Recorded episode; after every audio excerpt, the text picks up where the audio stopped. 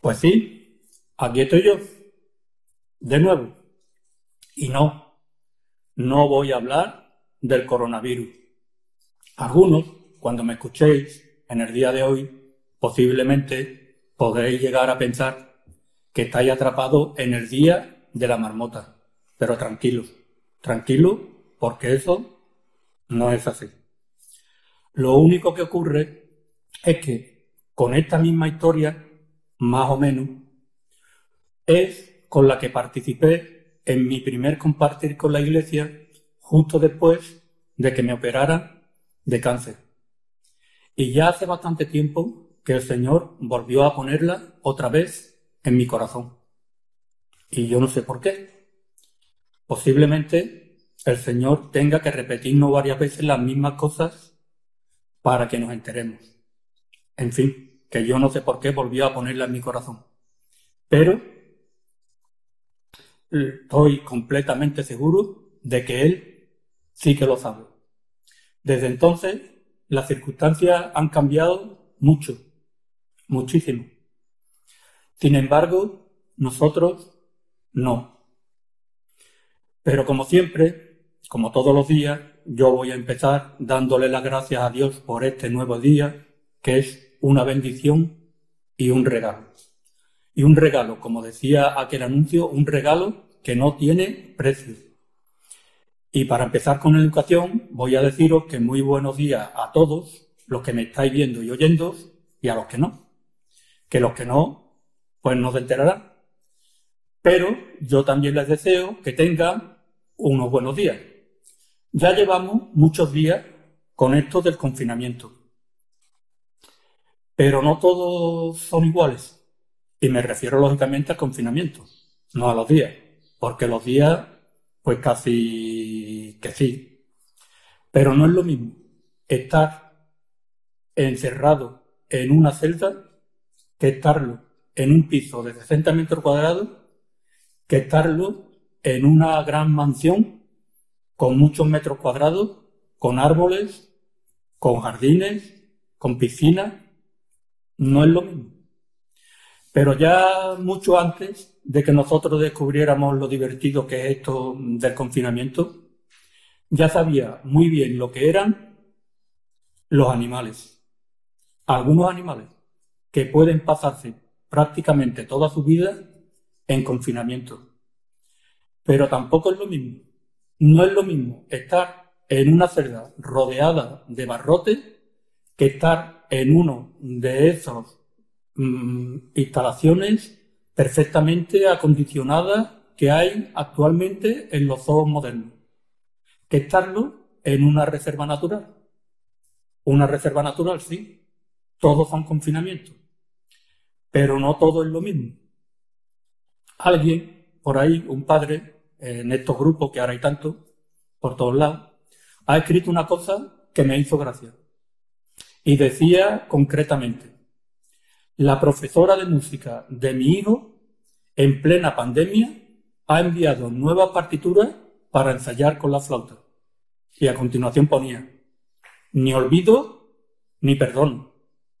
En fin, puede que tenga su gracia, probablemente para el padre no, pero puede que tenga su gracia. Pero hablando de gracia, la historia que voy a traer hoy, muy posiblemente habrá algunos que no le haga mucha gracia. Si es así, pues lo siento. Pero yo espero, como decía el padre ese que he dicho antes, que por lo menos no olvidéis lo que vais a escuchar en el día de hoy. Y si no os hace mucha gracia, yo espero, por lo menos, que me disculpéis. Que si por lo menos me perdonéis o al menos no me lo tengáis en cuenta. Había un humorista hace mucho tiempo que empezaba siempre su historia de una manera. Yo voy a empezar de la misma manera, aunque esta historia no tiene nada de humor. Y concretamente voy a deciros que la historia que os voy a relatar hoy se trata de un caso verídico. Esta experiencia sucedió hace ya muchos años. Esta experiencia verídica, real, tuvo lugar en una zona de los Estados Unidos de América del Norte. concretamente en la reserva natural de Kaibab, en Arizona.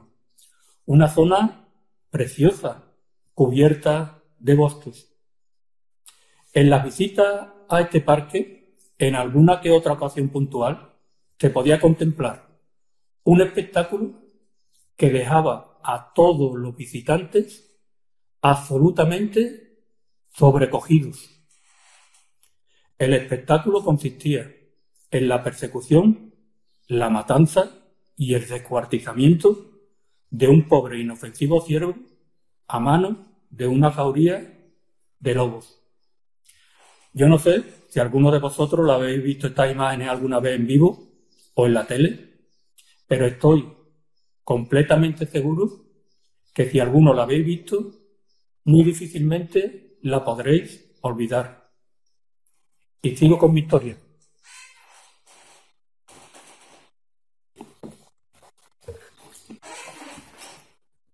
Algunos bienintencionados ciudadanos pensaron: vamos a intentar que los ciervos sean más felices. Y así decidieron acabar, y ahora pongo entre comillas, decidieron acabar con todos aquellos perversos, asesinos, sedientos de sangre que masacraban a los inocentes vegetarianos que vivían pacíficamente en esta reserva.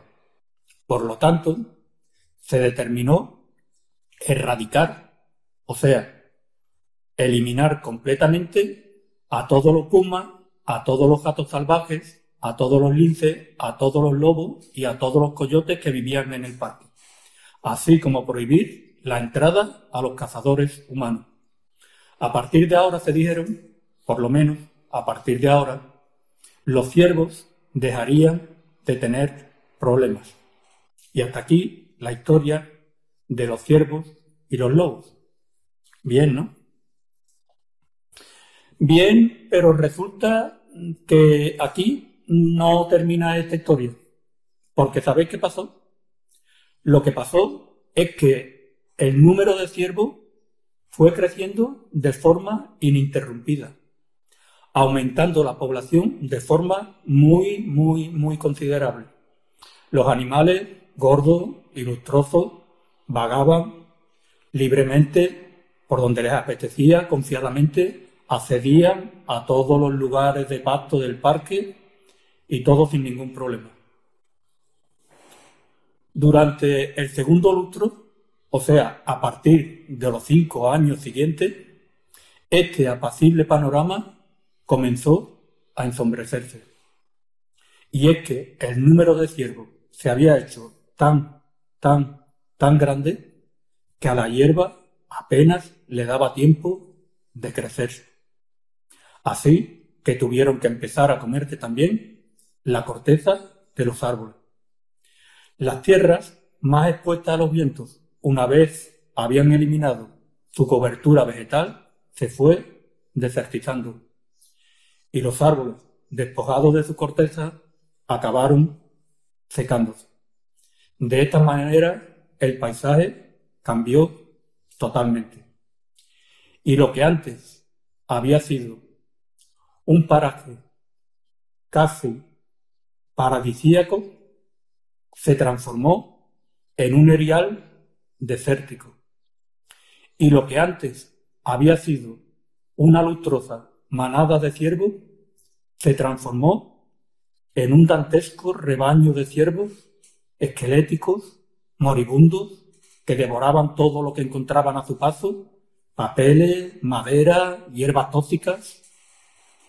De esta forma, sobre un paraje que antes estuvo lleno de vida, ahora se había convertido en un paisaje donde solo podía verse la sombra de la muerte. A veces nos preguntamos por qué Dios permite que tengamos tantos problemas, dificultades, sufrimientos. Y decimos, si Dios nos ama, ¿por qué no nos libra de todos estos problemas que nos agobian y nos amargan la vida? Pues bien, yo no pretendo saber cuál es el plan de Dios para la vida de cada uno de vosotros. Y tampoco sé por qué Dios permite que nos pasen las cosas que a veces nos pasan. Pero sí hay algunas cosas que me gustaría contar. ¿Habrá algo en este mundo que se quiera más que un hijo? Los que ya tenemos hijos podemos contestar a esa pregunta muy fácilmente. Y los que no, ya veréis cuando llegue el momento. Pero si verdaderamente queremos a nuestro hijo y pretendemos ser unos buenos padres, no le damos al niño todo lo que nos pida. No le damos cualquier cosa que se le pueda ocurrir pedir. Y a un niño se le puede ocurrir pedir muchas cosas. No. Sino que nosotros procuramos darle lo que es para su bien. Lo que es mejor para él. Aunque él en ese momento no lo pueda entender. Algún día probablemente lo entenderá. ¿A que sí? Ahora yo os pregunto, ¿habrá alguien que nos quiera más que nuestro Padre que está en los cielos? ¿Que entregó su Hijo por nosotros?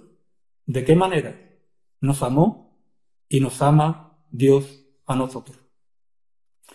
Podéis buscar en vuestra Biblia, no hace falta, o no hace falta que busquéis en vuestra Biblia si no queréis, porque posiblemente todos conocéis el versículo de memoria, lo podéis recitar conmigo, el que quiera que lo busque. Se encuentra eh, en el Evangelio de San Juan, en el capítulo tres, el versículo dieciséis dice así: porque de tal manera amó Dios al mundo, que ha dado a su Hijo unigénito, para que todo aquel que en él cree no se pierda, mas tenga vida eterna. Nunca entenderemos ni podremos llegar a comprender de qué manera y hasta qué punto nos ama Dios a nosotros. Y amándonos Dios así de esa manera, ¿no procurará darnos lo que es mejor para nosotros? Aunque nosotros, en ese, a veces, en ese momento, no podamos entenderlo. Probablemente algún día nosotros también lo entenderemos. Y aunque lo que voy a decir ahora no nos gusta escucharlo, la verdad es que los problemas, las dificultades, nos ayudan a crecer, a madurar, a acercarnos más a Dios. Si buscáis en vuestra Biblia, en el libro de Hebreos, en el capítulo doce, el versículo seis dice así: que Dios al que ama, disciplina.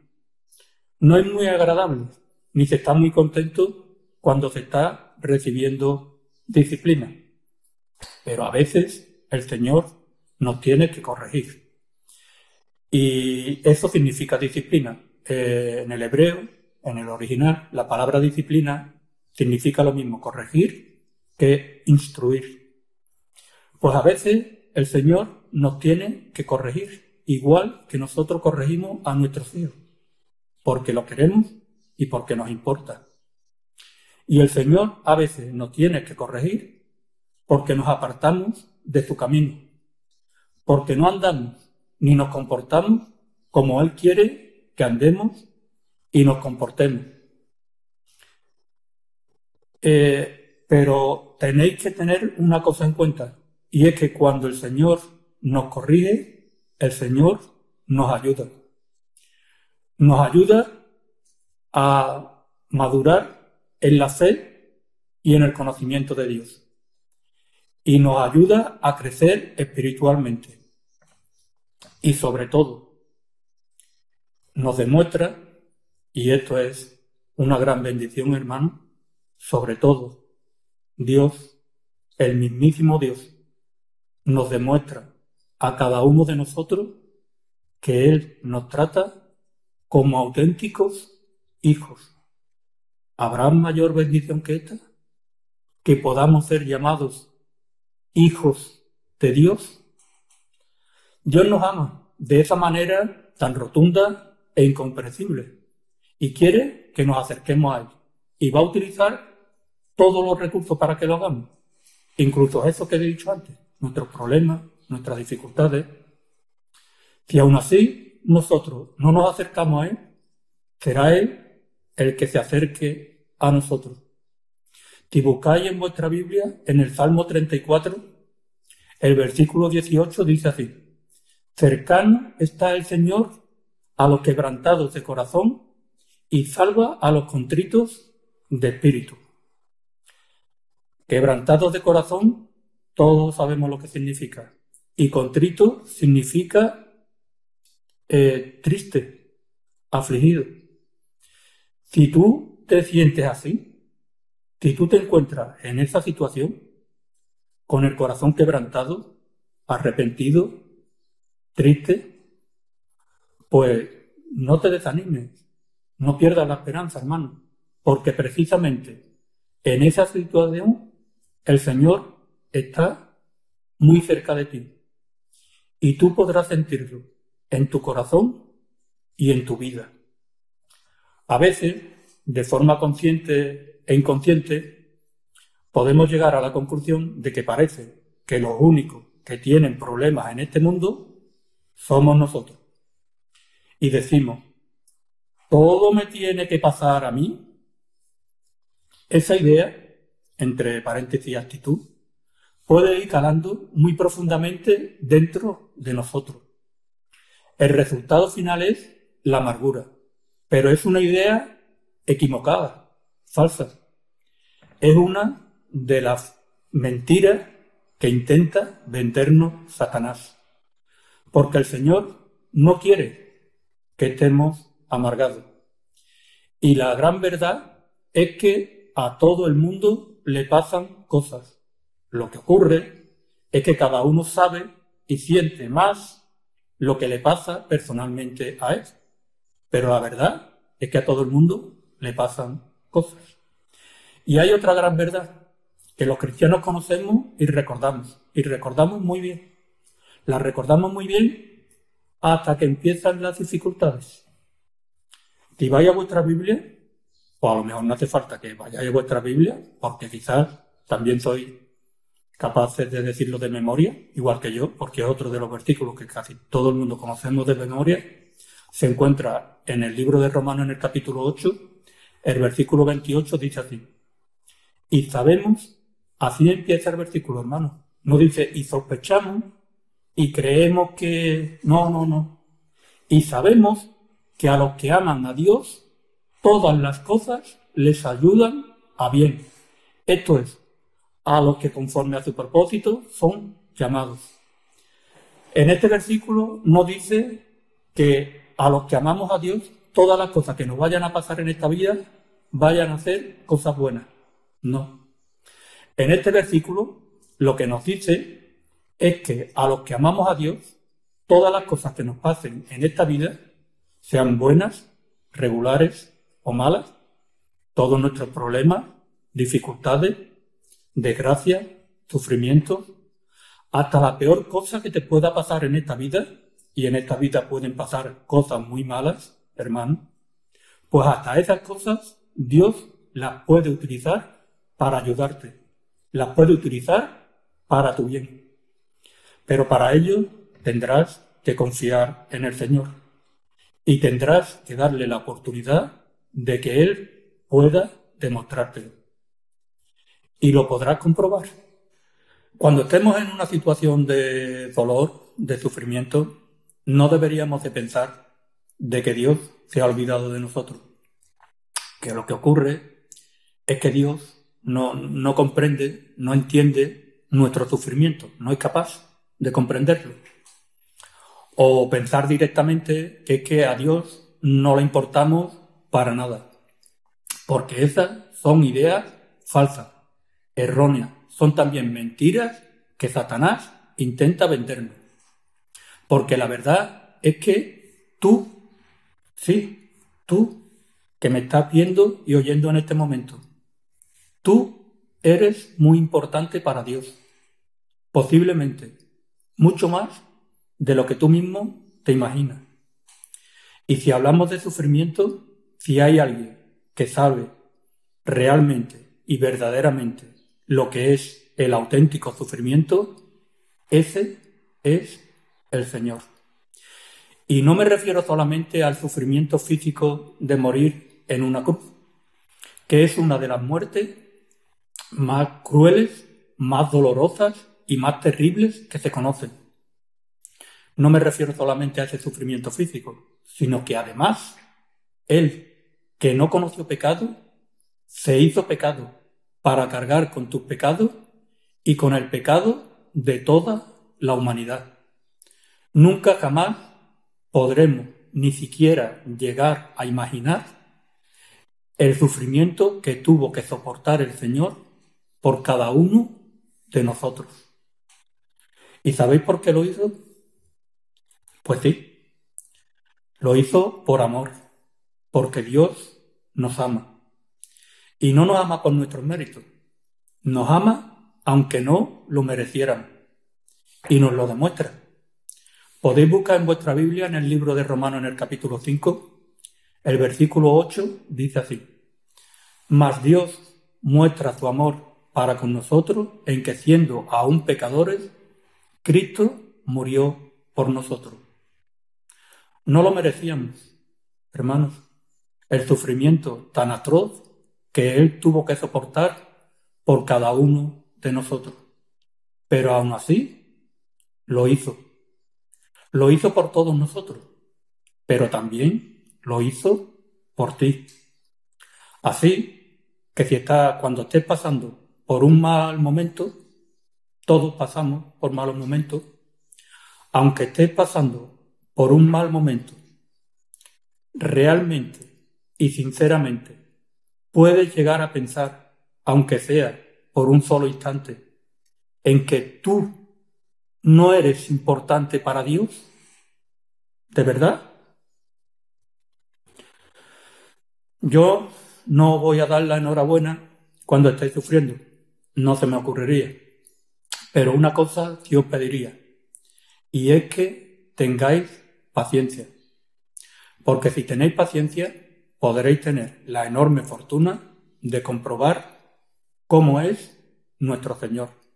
Si vais a vuestra Biblia y buscáis en el libro de Santiago, en el capítulo cinco, el versículo once dice así: He aquí tenemos por bienaventurados a los que sufren. Habéis oído hablar, habéis oído la paciencia de Job y habéis visto el fin del Señor, que el Señor es muy misericordioso y compasivo. Eso nos pide el Señor, que tengamos paciencia. Y podremos comprobar que el Señor es muy misericordioso y compasivo con todos sus hijos, pero sobre todo y especialmente con los que sufren. Él ya sufrió por ti y por mí, sufrió por cada uno de nosotros y lo hizo por amor. Y también para que tuviéramos una esperanza nueva. Una esperanza que trasciende a esta vida. Y esa esperanza nueva, los que tenemos a Cristo en el corazón, esa esperanza ya la tenemos. Y más que una esperanza, nosotros tenemos una auténtica certeza. Tú también la puedes tener. Porque, como no paro de repetir desde que empecé a hablar, porque Dios te ama.